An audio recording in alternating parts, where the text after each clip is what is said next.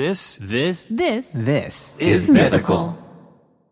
Ear Biscuits is supported by Live Nation. Live Nation presents Concert Week. From now through May 14th, get $25 tickets to over 5,000 summer shows. That's up to 75% off a summer full of your favorite artists like 21 Savage, Yeah. Alanis Morissette, Okay. Cage the Elephant, Why not? Janet Jackson, Meghan Trainor, Peso Pluma? Sean Paul, Sum 41, and many more for way less. Grab your tickets now through May 14th to see all of the artists you love all summer long for just $25 each. Visit livenation.com slash concert week to buy now. That's livenation.com slash concert week to buy now. Ramble. Before we get started, we want to let you know that we got some tour dates. We want to invite you to take it up and come see us for a night of unpredictable comedy and harmonious music. How does that sound, That sounded really good. I might go to the show. We're gonna be singing and talking to each other, and like, who knows what else is gonna happen? But it's sometimes it involves uh, weird get-ups. Well, every show is different. We never know what's going to happen. We're gonna be in Las Vegas June 21st, Salt Lake City June 22nd, Denver, Colorado June 23rd, Milwaukee, Wisconsin June 25th, Indianapolis, Indiana June 26th, mm, Detroit June 27th, Omaha, that's in Nebraska June 29th, Minneapolis, Minnesota June 30th. And then later in the year, we're going to be in Houston, Texas on September 4th, New Orleans September 5th, Birmingham on September 6th, Jacksonville, Florida on September 7th, Tampa, Florida September 8th, Albuquerque, New Mexico November 20th, Phoenix, Arizona November 21st, Sacramento, California November 22nd, and Valley Center, California on November 23rd. Again, these are all the dates for the rest of 2019 and most likely for quite some time. So if you want to see us, hmm, now's the time to tick it up. RhettandLinkLive.com. Now on with the biscuit. Welcome to Ear Biscuits. I'm Link. And I'm Rhett. This week at the round table of dim lighting, we are exploring the question Were the 20s the best years of our lives? Now we didn't live during the 1920s. It's like when The we were in our, 20s? when we were in our 20s. Was that the best time of our lives? Have we peaked? Did we peak long ago? That's a different out. question. Was it? I think best and peaked are two totally different questions. And Oh, well, it sounds Uh, like you're already answering the I, question. I have lots of thoughts on best, and I think it has lots of implications for how. Well, I, don't want to spoil it. What about your best peaks? Uh, do are we going to get back into which kind of peak you're talking about again? uh, I, d- I No. do need to acknowledge that my voice is otherworldly. It's very, You know- is it very DJ esque? I feel like it's, yeah, so Link's still a little under the weather, but I actually, maybe I've adapted to your voice. Maybe, maybe this is the new you. I, I don't hear it anymore. I know. It's like I'm still having this head cold thing. Is this me for? Is this permanent link? Well, you know what? I've been, per- am I? Is this my permalink? I've been I've been in a constant state of feeling like I'm getting what you have. Um, I mean, I've done things like I haven't been going Of to work out. I've, you're been, in a I've constant state everything. of getting everything. That's that's called being a no, hypochondriac. no, but it's I've got I have physical symptoms. Yeah, I have that slight headache, slight sore throat, from very slight hypochondriatism. But you know, I think I'm going to be okay. Well, when we were riding in the car, I mean, if I encounter anybody, I'm like, "Don't touch me! Don't touch me! It's for your own good." And then we're in the car, and I'm like, "Don't touch me!" But I'm touching stuff in your car. And then I noticed that I finished my coffee, and I put the coffee down, and then uh, you adjusted the temperature gauge on your car, whatever it's called, your temperature dial. You wanted it to be cooler, my friend.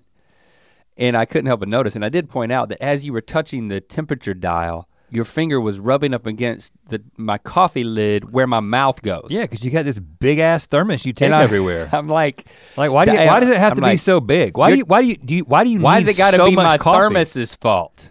Well, It's your your thermos is your so big on the- that it was blocking the temperature controls. It's tall, man. Uh, there was no way to to adjust the temperature without touching your m- mouth hole on your thermos. Everything's bigger with the links to.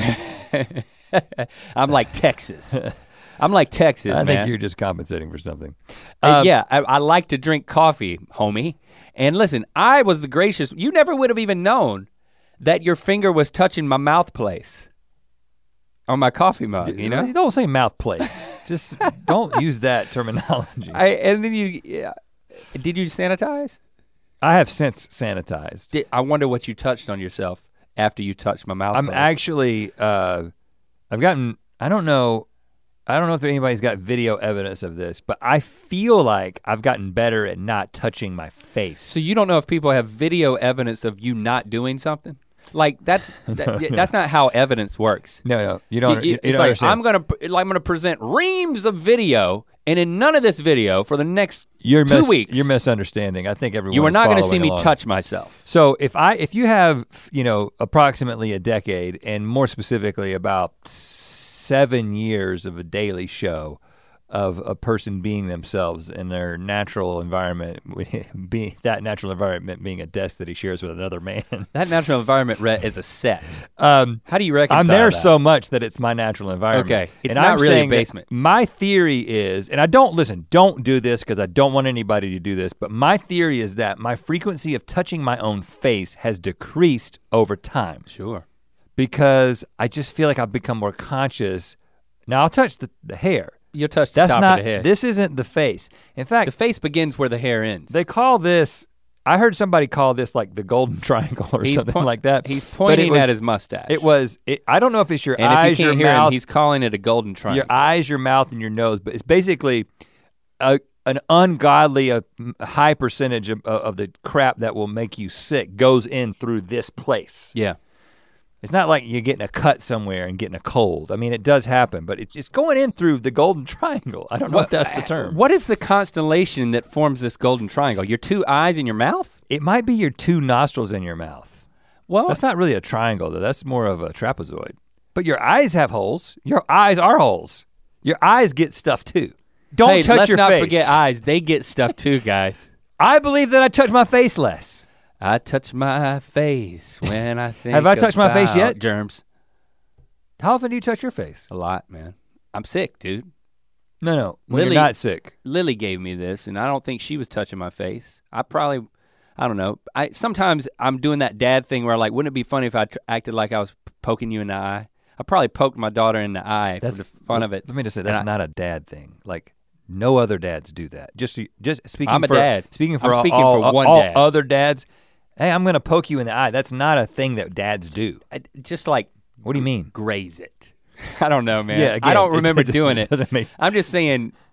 I it seems weird for me to say, oh, I, I just touched my my face. I touched my daughter's. I just touched my face. I'm very conscious of it. Yeah, you did. I touched my beard. Is that part of the triangle? I think Yes. that's just outside of the triangle. below the triangle. You Can- went over the mouth. Can bacteria go up these hairs and get into What the is mouth? happening?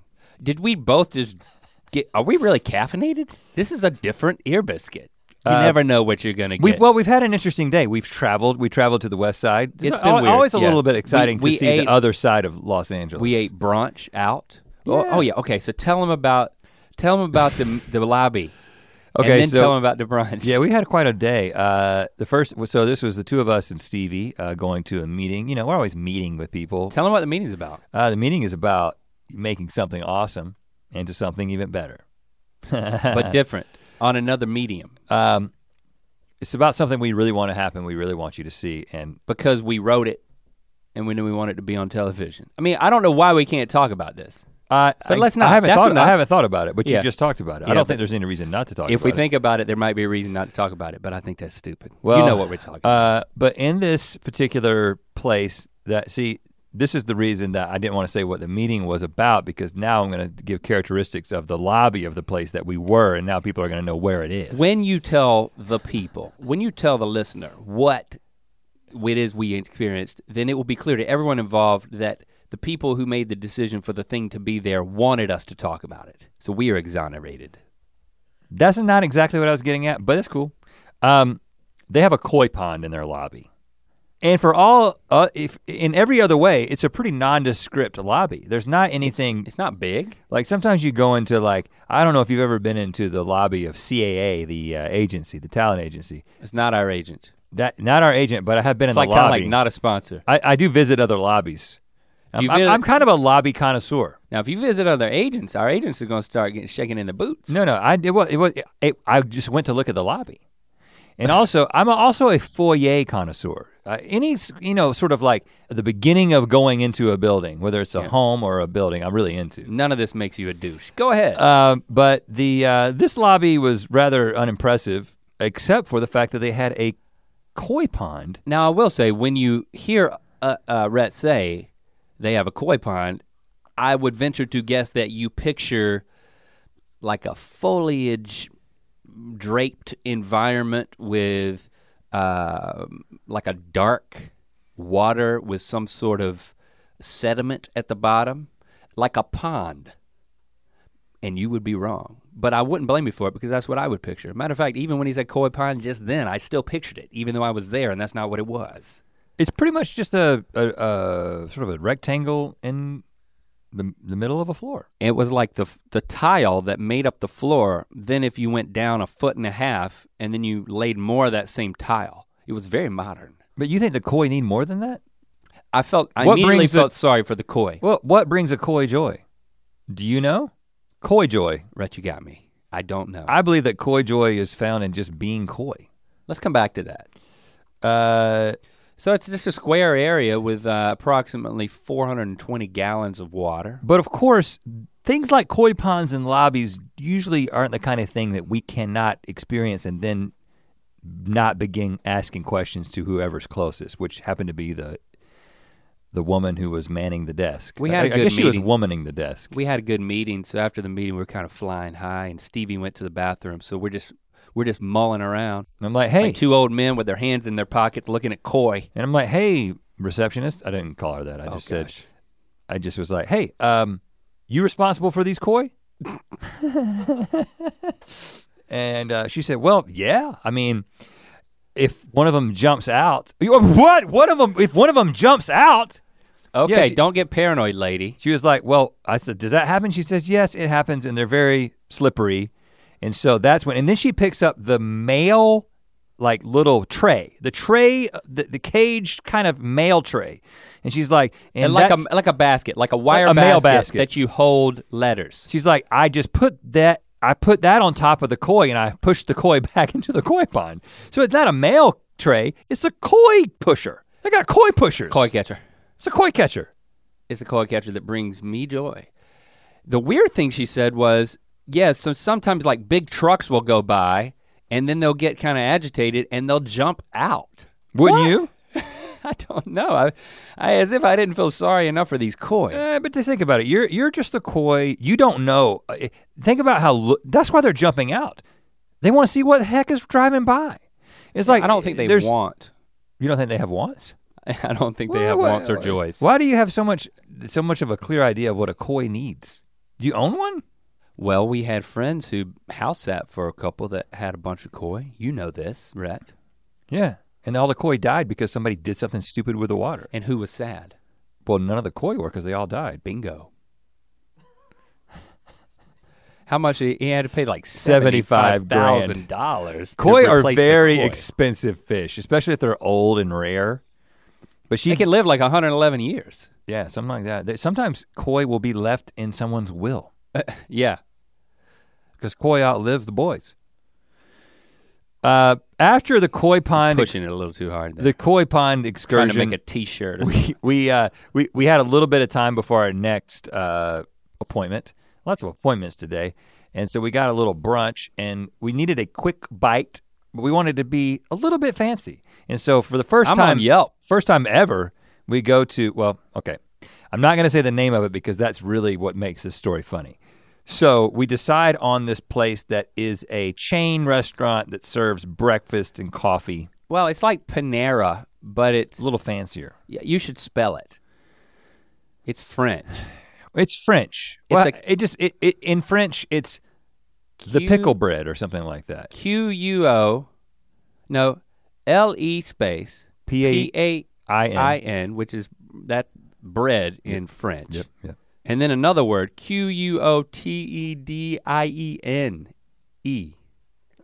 Q U O T I D I E N. Yeah, I was I was close enough, Jacob. I just got two letters wrong. So There's a parking garage underneath this particular establishment because there's multiple stores or restaurants. So we go downstairs and the woman, like the, the, the parking attendant stops us. She says, You're driving. she says, where are you going? And I froze because I don't know how to say this place. And of course, Link leans over and says, La Pinquetedan. Just like that. La Pinquetedan. And I was like, what language was that? I w- well, I was just so enthusiastic because I was like, ooh, ooh, I know the answer to this. La Pinquetedan. No, you did not say it. it- You did not say it in a French accent. You said it in a, some other La accent. Pinquetedan. and I wasn't being funny. But it was I wa- funny. I was, I knew the answer. And we needed a park. And I then said, we all started laughing. Well, me and Stevie started laughing, and you laughed. And uh, the, the the parking attendant woman sort of smiled, and I said, hey, you know, they really need a new name for that place. And she said LPQ, LPQ. and that's what they call it. There they you call it go. there. They call it LPQ because they don't. So they don't have to say La Pinquetedan. oh man, it, it feels good to say it. Yeah. It gives the koi joy.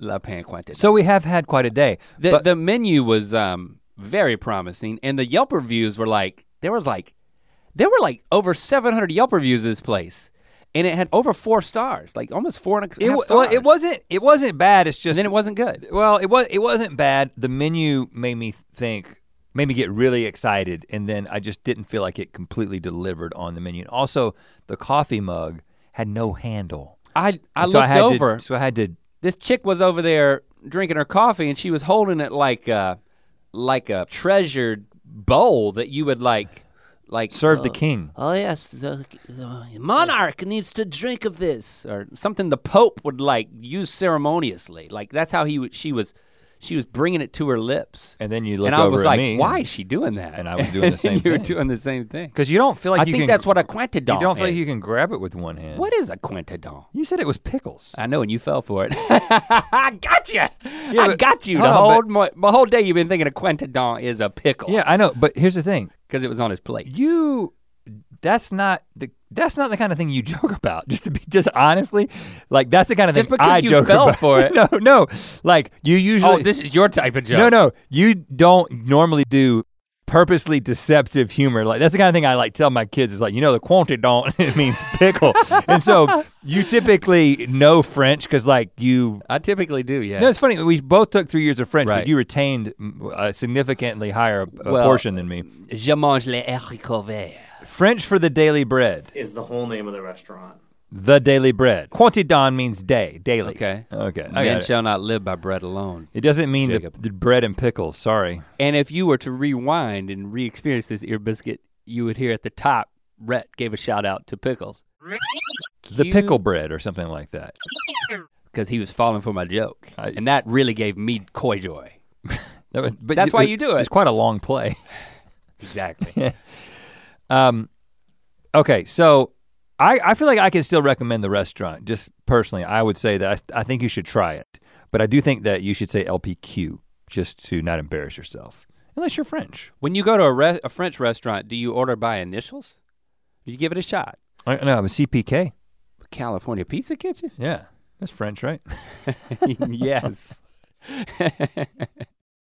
Apartments.com has more rental listings than anywhere else. So finding the perfect place is easier than ever, and so is finally moving in together, just the two of you. It's a big step. Lots of new responsibilities, lots of adjustments. Most likely, they'll wake you up at odd hours to go to the bathroom. And you'll most definitely find yourself in trouble coming home late for dinner. They may even unroll all your toilet paper next time. It's just what happens when you two find a new place together. But you're not doing it because you feel like it. No, you're doing it because you love them, because they're family. And that's why apartments.com has more pet friendly rental listings on the internet. Did you know that's what we were talking about? Yes. Pets. So that you and your furry family can find the perfect new place together. Apartments.com, the place to find a pet friendly place. Tired of not being able to get a hold of anyone when you have questions about your credit card?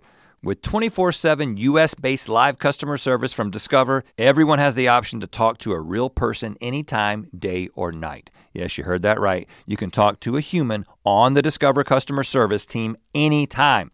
So the next time you have a question about your credit card, call 1 800 Discover to get the service you deserve. Limitations apply. See terms at discover.com/slash credit card. Let's start with a question from Annie, known as Celestial Link. I guess that's in reference to you, Link, on Twitter.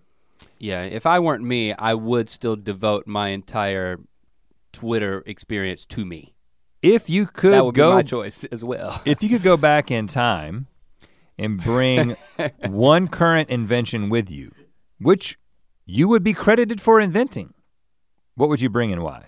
So you go back in time, you can take something with you, uh, and you will be credited with inventing it. Is there a size limitation on this time traveling device? Let's say no. I would say no. Uh, I have a specific answer that then leads to a more general and powerful answer.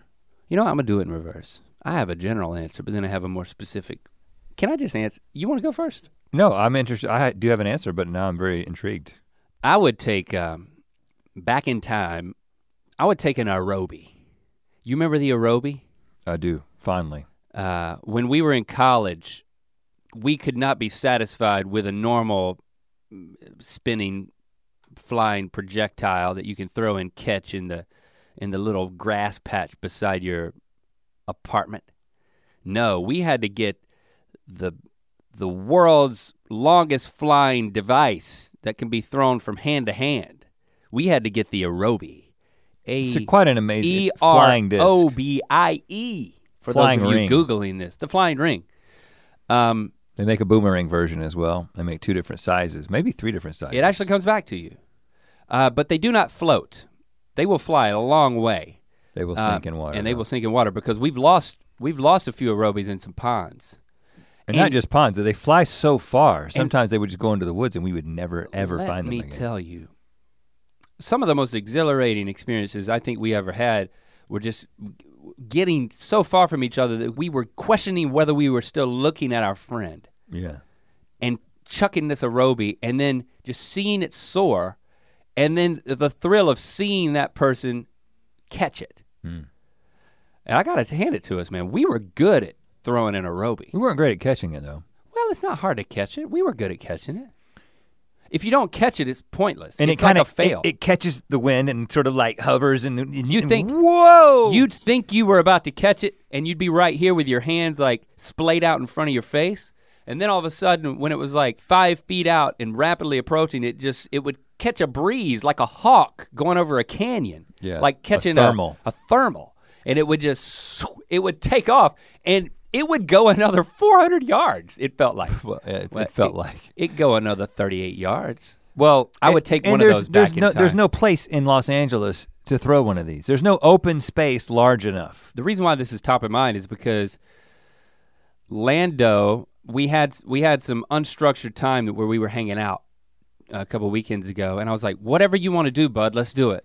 And he was, and his answer immediately was, "I want to go buy a tetherball." That was his answer. Yeah, he- this is a child that is used to not having a lot of space. So he Needs went a ball tied to a pole. right. That's its idea of fun. they do it. They play tetherball at at school, and he fancied himself uh, a semi-pro. Now you didn't buy him one, did you? Hell yeah, I bought him one. Okay. I asked him whatever he wanted, I'll do it. So I called the Big Five and I was like, "Do you have tetherballs?" And they were like, "Yeah." Of course they do. So That's we, pretty much what they're known for. tetherballs are us. I think is what they used to be called. they were like, "Yeah, we got those." So we go over there. I'm like, "Well, they only have one left." I was like, "This woman was risking a lot and just like that snap answer." Well, it's like probably been there for she- weeks. she should have said, "We only got one left. You better get over here right now." I was like, "Lando, Okay. we're just sn- snatch it, buddy," because Yeah. we- You- You're buying the one tether ball people have bought in 2019. Like, okay, now call the factory. We got to get the we got to get another tether ball because they're coming I- in to get it. as we were leaving with that tether ball, I saw a guy walk in and I was like, I looked at Lando, I was like, he's gonna be disappointed. I knew I could tell he wanted a tether ball. But before we checked out, I went past and they had an aerobie and I was like, Lando, look at this. And I told him the story that I just told you. Way better than a tether ball. And we also bought a ten dollar aerobie. They don't have the big ones though. You, Yeah, they do. Yep. Okay, Big you got one. a big one. Yep. Where are you gonna throw that? Well, we went to the park and they had a tetherball pole. That's why he knew he wanted to buy a tetherball because Oh, you didn't buy the pole and the base. You just bought the ball and the string. right You find your own pole. a legit pole at the nearby playground. Uh, bring your own ball and tether. There was no ball, ball or tether there. It was just a pole.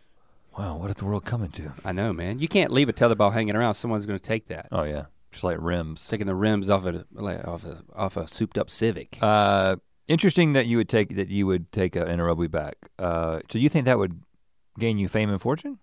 Because that was kind of how I approached this. No, uh, because I think it would be cool and people would think I was awesome. But then, as I was like making the rounds, like selling tickets for like my exhibitions of throwing the aerobie and whatnot, and um, I would also educate the people about the aerodynamic design, which would then lead to the invention of the airplane wing. Because I would go back that far in time. Oh. Because you know, even on the aerobie packaging, it talks about how it achieves lift like a wing because of the the way the lip is designed. I believe. So I would actually go back in time. I was going to just say I was going to take a wing of a plane with me. Yeah, but then the, the Wright brothers would have invented a giant frisbee, and we w- still wouldn't be flying. You'd probably screw the whole thing up. You know Well- what I'm saying? It's like, all right, no Orville, Well, I can trash the plans. I can tell by There's your a man with a flying disc. I can tell by your ridicule that you are tracking with my statement. So would you take but it I to do the Wright brothers? I would I would pre pre live the Wright brothers. I would be there in ni- ni- in, in the eighteen late eighteen hundreds. Why don't you just skip the aerobie and go for plane? I already answered that. Okay. But the wow factor. I Two for think, one. I think the wow factor of inventing aviation, because who invented the aerobie in this universe? That's because the plane Do you know his name? No, you don't. Well, if the plane didn't exist, then you would know his name. and that's when I'm going back in time with an aerobie to invent flight. I took a different tack. Um, I would. This is a difficult thing to take back. I admit that. I would take public storage back. What? Oh, you greedy bastard. okay, I see where you're going here's with the, this. The guy who invented public storage is a guy named Brad Hughes. He is worth 2.2 billion dollars. Good gosh. In 1980, He all he did was nothing. No, the story goes like this, my friend. He needed to store some stuff, and he had a warehouse, and it was completely full. And he was like, "What am I? What am I gonna do?" And he came up with the idea, what for what he called private storage, which actually makes a lot more sense. Yeah, it does. But then when he took it to market, he had changed it to public storage. Market for marketing reasons? I don't know. So he is the still he's like 85 years old. The dude's worth two, over 2 billion dollars because he just came up with the idea that there should be little cubby holes for adults out in out in the world that you can just pay for. And no one thought of this until the 80s. I mean, take that Aerobie. Yeah. You know what I'm saying? You just go back with a I would go back with a in fact I'd probably go my time machine would probably be the storage bin. And then I would just unsheath it and come out and be like, this is not only a time machine, that's not really what's important. Put your stuff in here. Pay a monthly fee. Hand me your money. Now, here's the other thing, because I also was thinking about the time period. You're going to go back to the late 1800s? Okay, okay, okay. Before an- antibiotics? I'm going back to 1980, brother. Like, you know what I'm saying? Tom it's just Cruise like you basically have all the luxuries of modern times. There's less channels, first of all. You know what I'm saying? I take all my uh, my storage money and I just cruise around in a boat. You could come with your aerobie. We could toss it on. I mean, my boat would be so big that you could throw a full size aerobie on it. but flight wouldn't exist because I wouldn't have gone back in time. Is that okay? So they're not mutually exclusive. Um, You could also I think public storage is like the one thing that the majority of people on Earth, when polled, could agree upon as being abhorrent. Like there's just something about it yeah, but here's the thing. that's like You don't You even- know what? I'm having a negative response to just you saying You don't. public but storage. you do, okay. How about this? Beanie Babies. That guy's worth 1.9 mil- billion. Oh, is this your runner-up? and uh, you, all you have to do is take a Beanie Baby back, and you could take that back to 1986 because that's when he invented that. That guy's a chump, man. But it's a lot easier to travel with Stuffed a Beanie Baby through time. in it. You know. So I, maybe I now, just see you know what fits, you know at what I would do. fits your brand. I'd take a talking about beans. I'd take a storage bin full of Beanie Babies back, and I'd be like, I got two ideas for you fools. It'd be like, well, I got to get a lot of Beanie Babies before I can justify this public storage thing. I think we've answered that. Shauna Brown asks, is it better to be knowledgeable or better to be ignorant? In other words, is ignorant truly bliss or is it better to have knowledge of something even if it means it can cause pain or chaos? I'd say a corollary question, which we gleaned from Facebook, from Megan Elizabeth Taylor. Yes, Wow. that Megan Elizabeth Taylor. Would you rather be a worried genius or a joyful simpleton? Is ignorance truly bliss? And how, how did hmm. you approach this question in your brain? I don't know your answer, of course. Well, I took it. Uh, would I rather be the kind of my state of being as a person would be someone who is knowledgeable about everything, including the things that might potentially bring me anxiety and trouble, uh, or someone who is just unawares of things that might bring worry.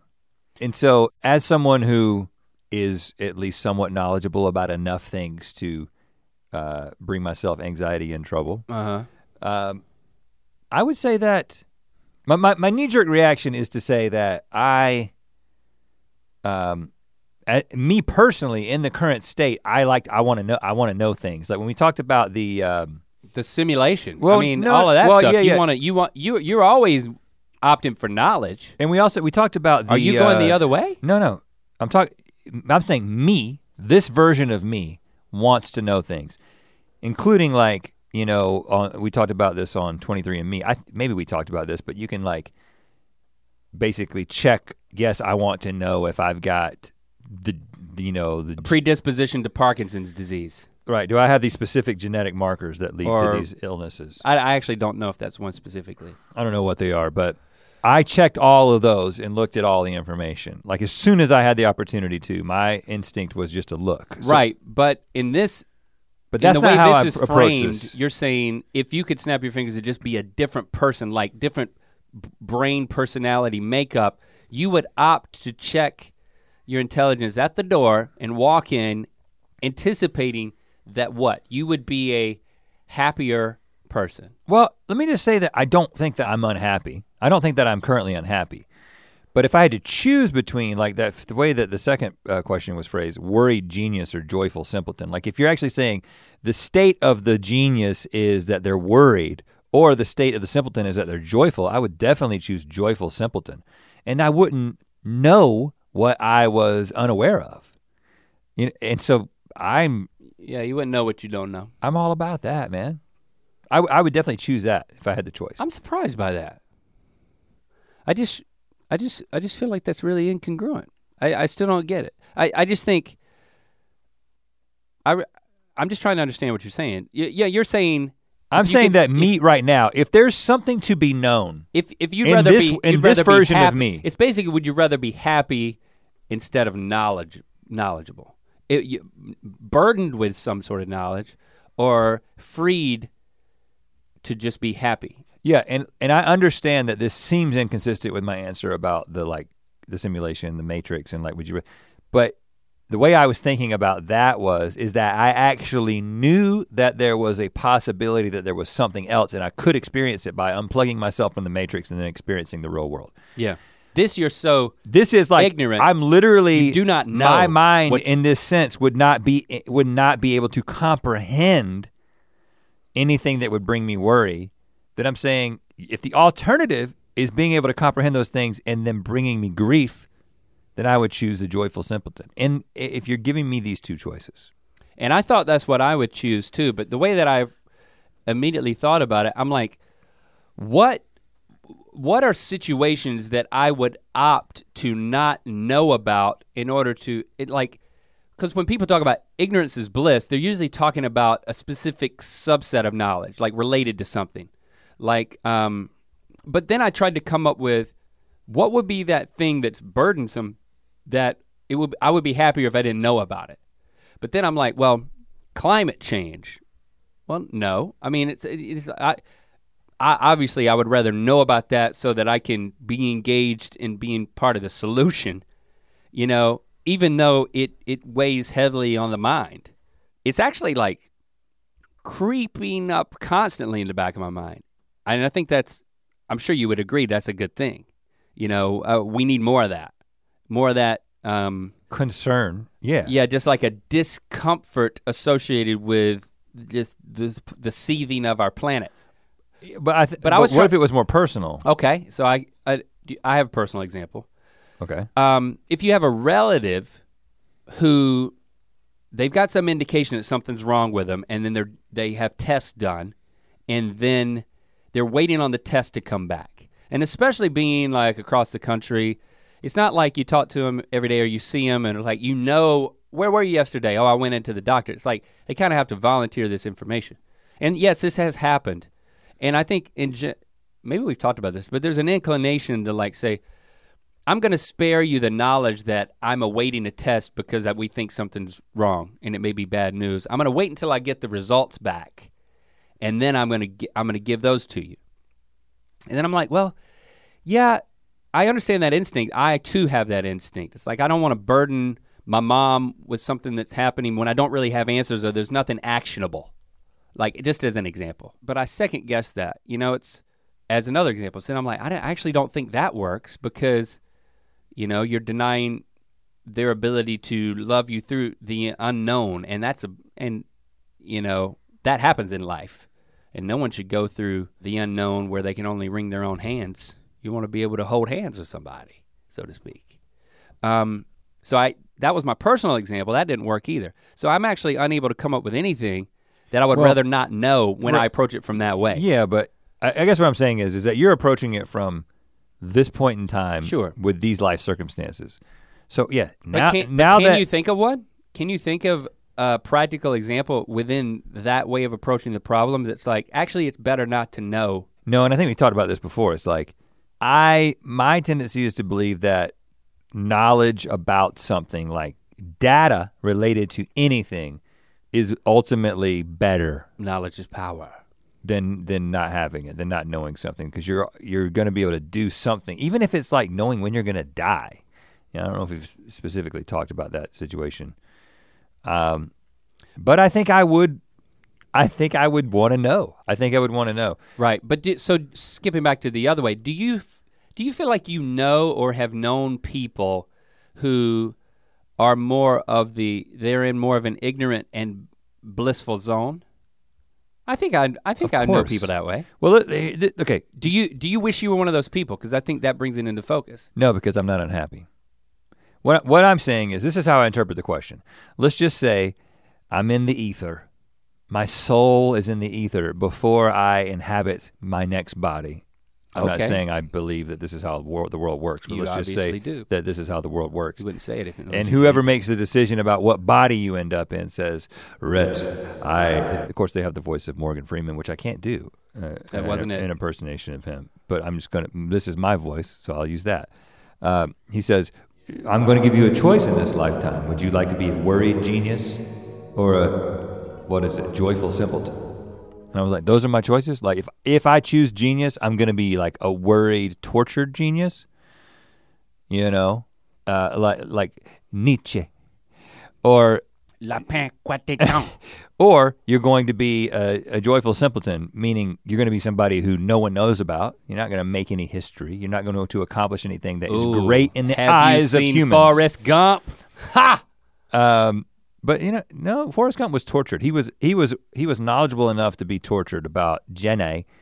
Uh, so I'm talking about somebody who is just happy, but is may may need other people to take care of them. I don't know what they would might might need. I would choose that scenario if presented with those two options. But if it was just like, would you rather be ignorant or knowledgeable? I would choose knowledgeable. Okay. Okay. I'm gonna choose to be burdened Let's and knowledgeable. let's a- let's answer the question that we we started this whole thing off with. Let's pay off that title. Uh, this is from Hannah Brooks. Unless it sucks and then we change it. Hannah Brooks asks, "Your twenties are the best years of your life." Mm-hmm. In quotes, as if someone told her this. Do you agree with this? What were the best years of your life and why?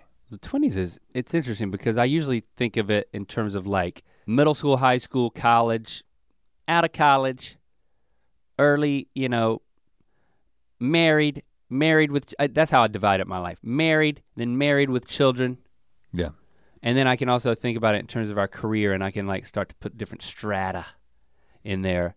But like the 20s, that's the end of that's like the tail end of college, right? Yeah. Well, for us, it basically Turned encompassed 21 as a the the end of college, getting Yeah. married, and mostly everything that we did before we really became full time YouTubers. I mean, you know what I'm saying? It's like it was before we had really found our uh, calling boy. I to what we do to what we kind of have settled into now. It was a it was a bit of a strange time it was a strange it was, figuring things out. Yeah, and there was a lot of there was a lot of it was high stake peril.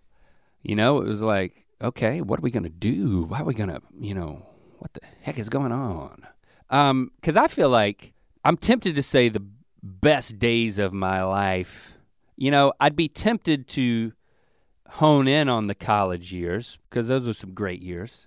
Mm-hmm. Yeah. Um, you got this budding freedom. You've got this uh, blossoming self-discovery. It's almost falling on you like a like a dump like a dump truck. Like you're getting self-discovery is being dumped on you. You're just getting buried in it. Yeah. That's that's exhilarating. Well, you know, you hold your breath and then you're like trying to breathe and get out from underneath it. And I think the reason that adults will often say to young folk, uh, you know, really enjoy this time. Take it, you know, these are the best years of your life, and they may be talking about high school or college or whatever. I think what they're actually saying is if I, with my knowledge and life experience and wisdom that I have get, that I have garnered in the years that I've lived, were able to go back Yeah. to high school or go back to college, oh man, I would just be able to do it right this time. But Yeah, when but- you're in the midst of it, you don't really understand. And this is every stage of life. I Well, okay, so just to unpack that a little bit, yeah, because basically you're you're not saying when I look back that was the best strata of my life that I'm experienced. It I was, do think I- it was well, I do is think I wasted s- on the young, is what you're saying. You're saying that if I could go back and redo it, I could most definitely make it the best time of my life that decade. Well, and I and listen, I'm not I'm not saying that I didn't take advantage of it and that I didn't take advantage of that freedom and I didn't I specifically remember like that first week of college of like just coming back to my dorm room whenever I wanted to and thinking this is awesome. Having responsibility for just myself is really awesome. Now at the same time, I was really not as much as you now that I, I didn't even know at the time because you didn't really talk about it. Uh, I was Right. really concerned about my academics. I was especially at freshman sophomore year. I was like super committed to studying and and and making good grades and I do recommend making good grades. But I think I placed a little too much importance on that, honestly. I kind of got into a little bit better groove in my junior and senior year and uh, but I, I think yeah, I do think they were the best years of my life in one sense. Are you talking about college? You're not talking about 20s though. You're talking about college. yeah. Okay. Uh Um, j- considering the nature of the discovery, the nature of like the fact that I we do think sit out and have these like philosophical conversations that you had never really had in high school, and really meaningful friendships that went beyond sort of the typical high school friendship, like true friends and independent living and independent experience with like being able to go off and say we're going to take a trip to somewhere we're going to go camping together us four guys or whatever Yeah. Th- those are things that there were so many firsts without any parental supervision what? that it was And it's not awesome. and not just and our lives were different because right out of college we got married. But like when we were talking to Stevie on the way to that meeting, she was like, "Have you? What was the show she asked us if we saw? It was like um, uh, the it was about dead, dead to me dead to me. It was like she was like, "Have you seen Dead to Me?" We're like, "No, I never even heard of it." She's like, "Well, it's it's it's a good concept. I don't know how well it was executed, but it's binge worthy." And I'm like thinking, I'm you know, I'm not in my 20s. I can't I don't sit around and just look for stuff that's only that's just borderline binge worthy. I've got like I didn't jump down Stevie's throat. This is all in my brain, but I'm like I've got children and I've got all the stuff that I'm doing There within is my no own binging. parameters. The only binging- I got a I got a bedtime. The only binging that has taken place for me is those two days that I was on my back after the vasectomy. And Right. you can really only get a vasectomy once. I might get my vasectomy reversed just so I could get it again, just so I can binge watch television. I mean, that's literally the only binge watching I've done in 15 years. Stevie's still in her 20s, isn't she? No, she's 31, man. Whoops. Not in my mind. Well, sorry, Stevie. I just mean everybody everybody here is in their 20s in my mind. okay, thanks for clarifying. Whoops. but you know what so I'm what's your point? my point is what is my point? My point is like the 20s are are the time for a lot of people where it's like they just got time to do stuff. But for us, the 20s were we've thrust ourselves into marriage and Thrust is probably not the best we've word. thrust we've been catapulted out of college and out from under like any sort of financial support that that our families or whatever offered and now we're like we're trying to make this happen i mean this was like a scrappy time i mean it was it was nerve-wracking Mhm. i mean i was talking about you, you know we both had our engineering jobs and we were hating them and uh, I wasn't realize I was hating them until you kept insisting on how much I should be hating it, and then I was like, "Yeah, man, you're right. Let's figure out something else. Let's get together one night a week and come up with comedy. Yeah, comedy night. You know, come up with comedy. Um, then get up the next morning and get to the spreadsheets.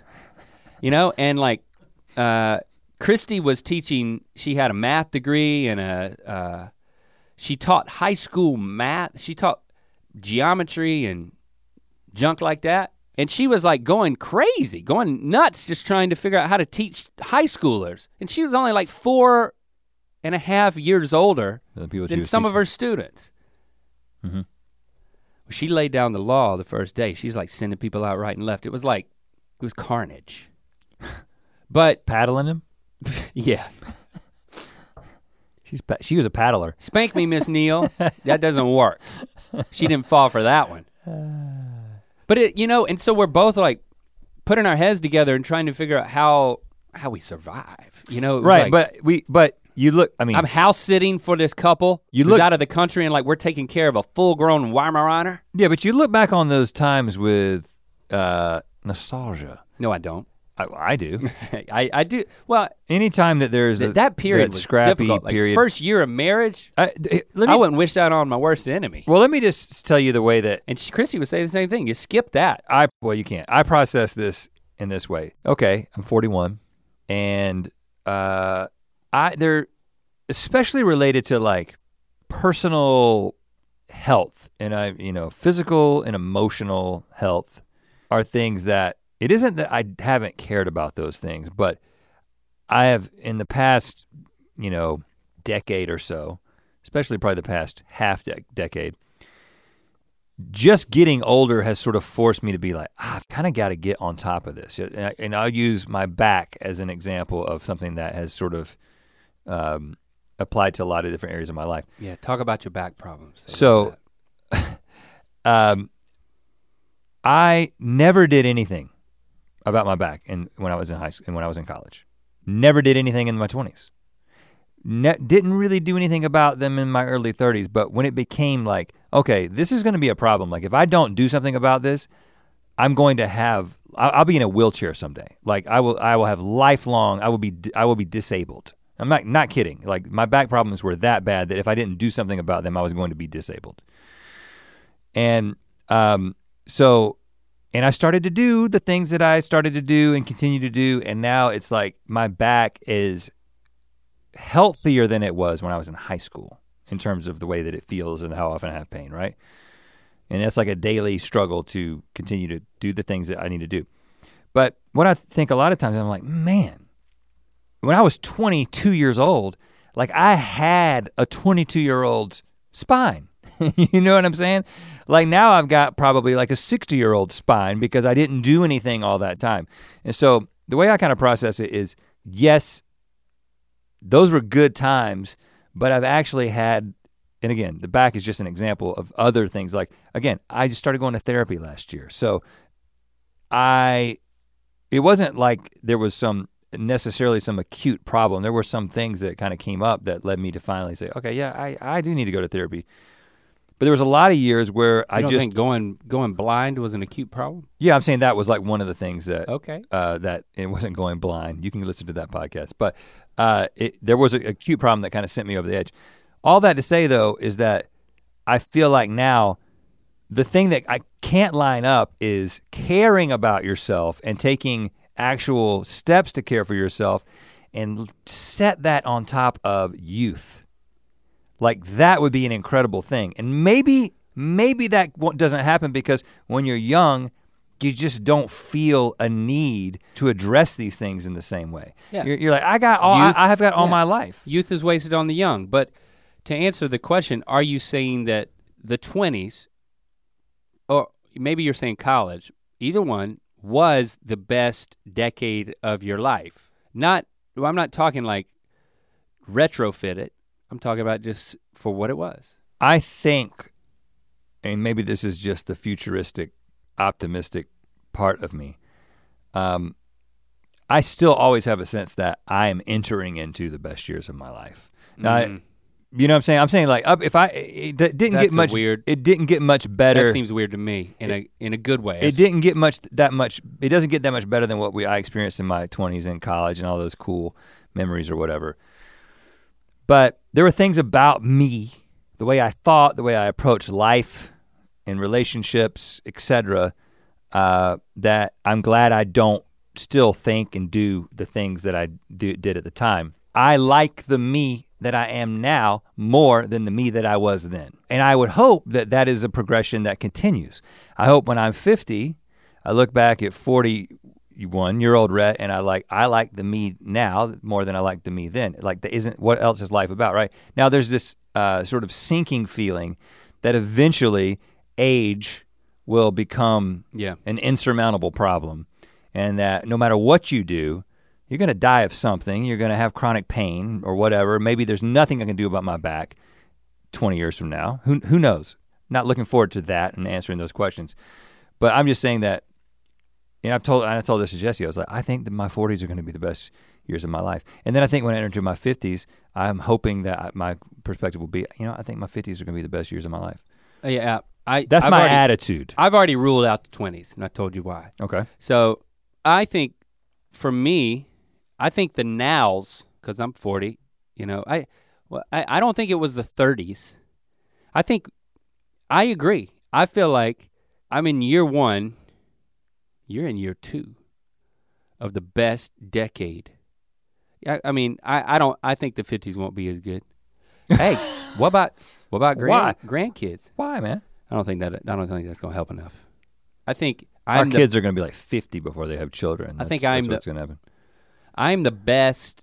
I feel like I'm the best version of myself that I've ever been, and I, I want to be an even better version of myself, and I think I'm on that journey, semi-aggressively, and I think that's a, I think that's a big part of, well, that's a big part of what makes me satisfied is that I feel like I'm growing and and knowing more about myself discovering more of myself and who I can be. Self-realization, I guess you call that. Um, And I actually think that there's a, and I think we grew up with this. Just I'm sorry to interrupt, but to to uh, add to what you're saying, I think that we kind of had this, and I feel like there's a little bit of an American ideal here. To be like, you stay the same. He's the guy that he was when he was. I'm still the same man that I was when I was 20 years old. I'm still the same man. You know what I'm saying? And it's like I'm like, well, don't conf- don't don't confuse it with a southern accent. I'm saying that I, I'm from the South, and I in, in many different ways that mentality was around me, okay, and so that's how I'm characterizing it. all right, that's fair. I'm not making a judgment about the South. I'm making a judgment about who I was and where I come from. And what I'm saying is that I believe that constant growth and constant change is actually a sign of health. Um, In, in- Not well, stagnation. yeah, I mean, you, if it's the right kind of change. Of, Of, course. yeah, of course. Of course. Change in the right direction. But I'm like, what is life if it isn't change in the right direction? Like what if you're not evolving in a certain You're direction? You're only dying because you are dying. You might as well be growing and living at the same time. and the idea of settling into an, a way of thinking and a way of doing yeah. as soon as I reach my adulthood and then just being that way forever. Now, maybe you maybe you were enlightened at age 21 and you just stayed the same. I'm not anywhere near enlightened, but I'm just trying to move in that direction. And so to me that's that's what life has become for me is being like, "Oh, this is what it's about. It's about right here. It's about this moment. It's about moving in the right direction." Yeah, let me let me put it this way. You know, there's this there's the phrase "live your best life," and um, I'm saying that to people constantly, like strangers in the mall and You stuff. and Joel Olstein. live your best life. Isn't Did that- he did he come up I with think that? he has a book called Live Your Best Life Now. Oh, okay. well, he added now. You're Well, taking- crap. you're- I'm I'm freaking deriving a Joel Olstein novel, not novel. Is it, is it Olstein or Osteen? Who cares? I don't care. Osteen? Well, you're talking about Olstein. Ironically, You're not I didn't realize that his book was exactly what I'm saying, which is the, the- live your best life is something that you're constantly doing now. I totally agree with this And guy. this is when Joel Olstein walks in. Fellas, I'm so glad that you finally figured you, it fa- out. you finally figured it out. Come to my big old church. We've got 700,000 people every Sunday. I think you're make, uh, you know, it's it's making a decision to say, you know, you tend to focus on the future and like you put it in terms of in the future I want I want the future to be my best, but I want this week or this I maybe it's I think it's unfair to say this day. And it, depending on what you're going through, it might be this week or this month Just or say this now year. like Joel. But I I I think having a mentality of uh if if I know that I don't have plans this weekend and I can either do I can either say, well, you know, I'm gonna do nothing. I'm gonna let it come to me. I feel like for me personally, more often than not, that's a mistake because it sets me up for not living my best life. Now. but instead, just kind of waiting for it's like living for the weekend. It's like, what about Wednesday? What's my best Wednesday? Now. Or what it, if I am on the precipice of the weekend or if I'm thinking about it, it's like, what's something that I can do that sets up, as we've talked about before in, in the context of the kids, what are some things that we could set up loosely, not grip too tightly, like the song goes, that will create the opportunity for an experience that could be the best of that. You know, the best experience I could have this day. And that may be sitting on the couch and binge watching whatever dead to me is that I'm never gonna watch, by the way. It's dead to you. But you know, you know what I'm getting at. It's like I do feel like You're talking about living your best life now. if I if you have a mentality of like, all right, I've got this, I'm gonna find some enjoyment or some fill in the blank that brings some bestness to it. yeah, you're talking about gr- gratitude and mindfulness and yeah, I and I and that that is a challenge for me because I am a, I'm so future oriented. Um and so I was And a lot of people are past oriented. They're like, man, those were the good old days. yeah, and And I look back, I think you looked back, and I do the same thing, and that's like, well, if I would have known that I had the back of a 20 year old, I would have done things differently. I don't know what the, yeah, and again, that's and there's no, I can't and I can't thing. do anything about can't it. do anything about I it. don't have I don't have and if I sounded this way I didn't mean to. I don't have regrets about it necessarily. I'm just happy that you know, I'm happy that my wife made me go to you know, a certain physical therapist who finally gave me the right information and eh, one thing led to another and I'm doing things that are helping my back live its best life now. Are we doing, are we just doing pop psychology, like vapid, empty pop psychology here? Uh, Or is it just that I, simple? I honestly don't care if we are. If we are, who cares? If, if Yeah, is it is it effective? Uh, does it make All we it, need is love. does it make a Just throw difference? that in there.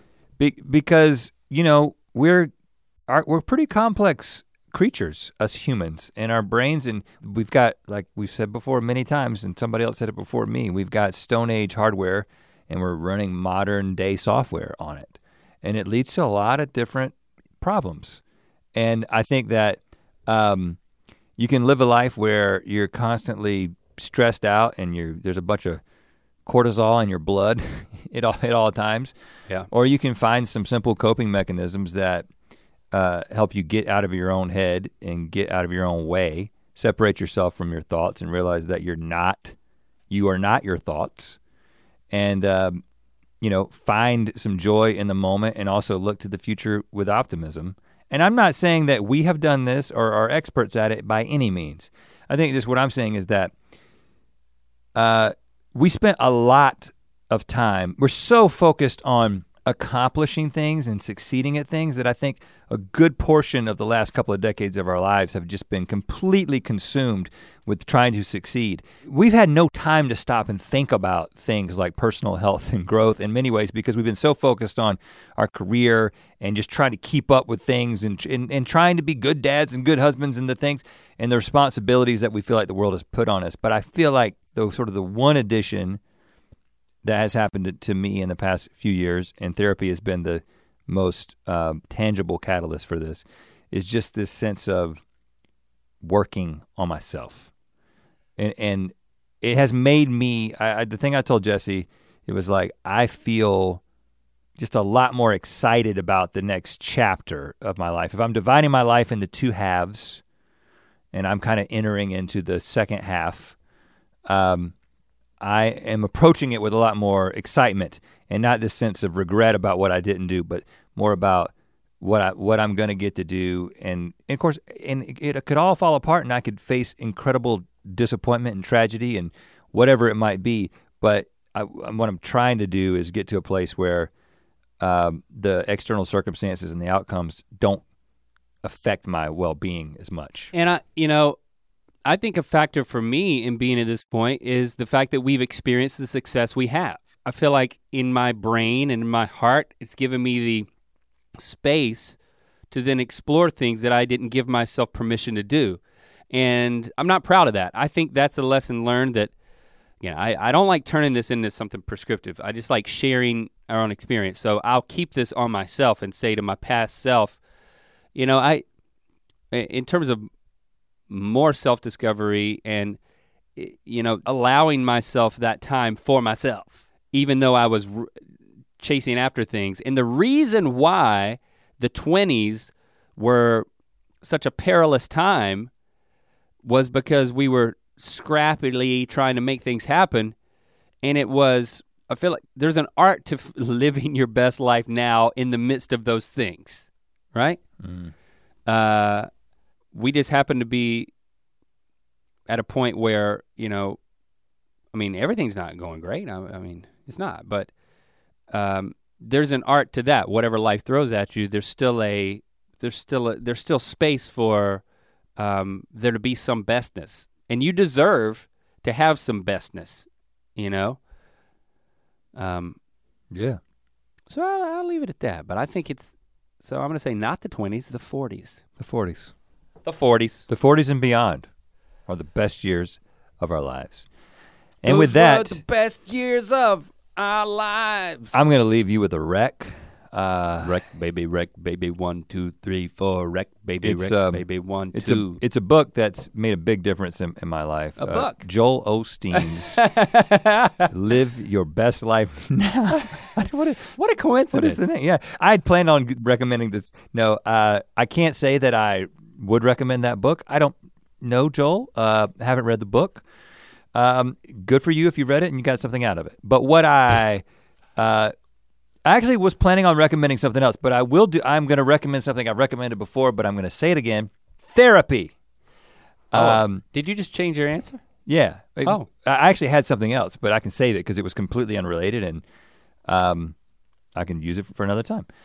Uh, I've talked about it before, but I know that I thought that there was a stigma attached to therapy because I thought that you had to have an acute mental issue in order to um, go to therapy. But to me, if you want to use the analogy of a car, I think that um, the idea of like, I don't take my car in, man, until I got a problem.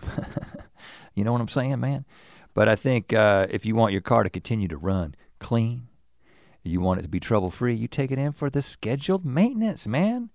And the scheduled maintenance of you can your watch my daughter on the View or whatever she's on. and the scheduled uh, the scheduled maintenance of your body. There's a there's an interesting dichotomy that somehow in our culture we have this huge mind body split, uh, and we're like, yeah, I got a problem with my knee. That's something I can talk to my boys about.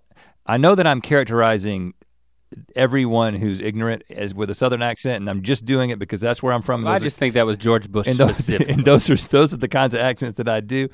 But uh, trust me, I'm a redneck at heart, so I've got nothing against that.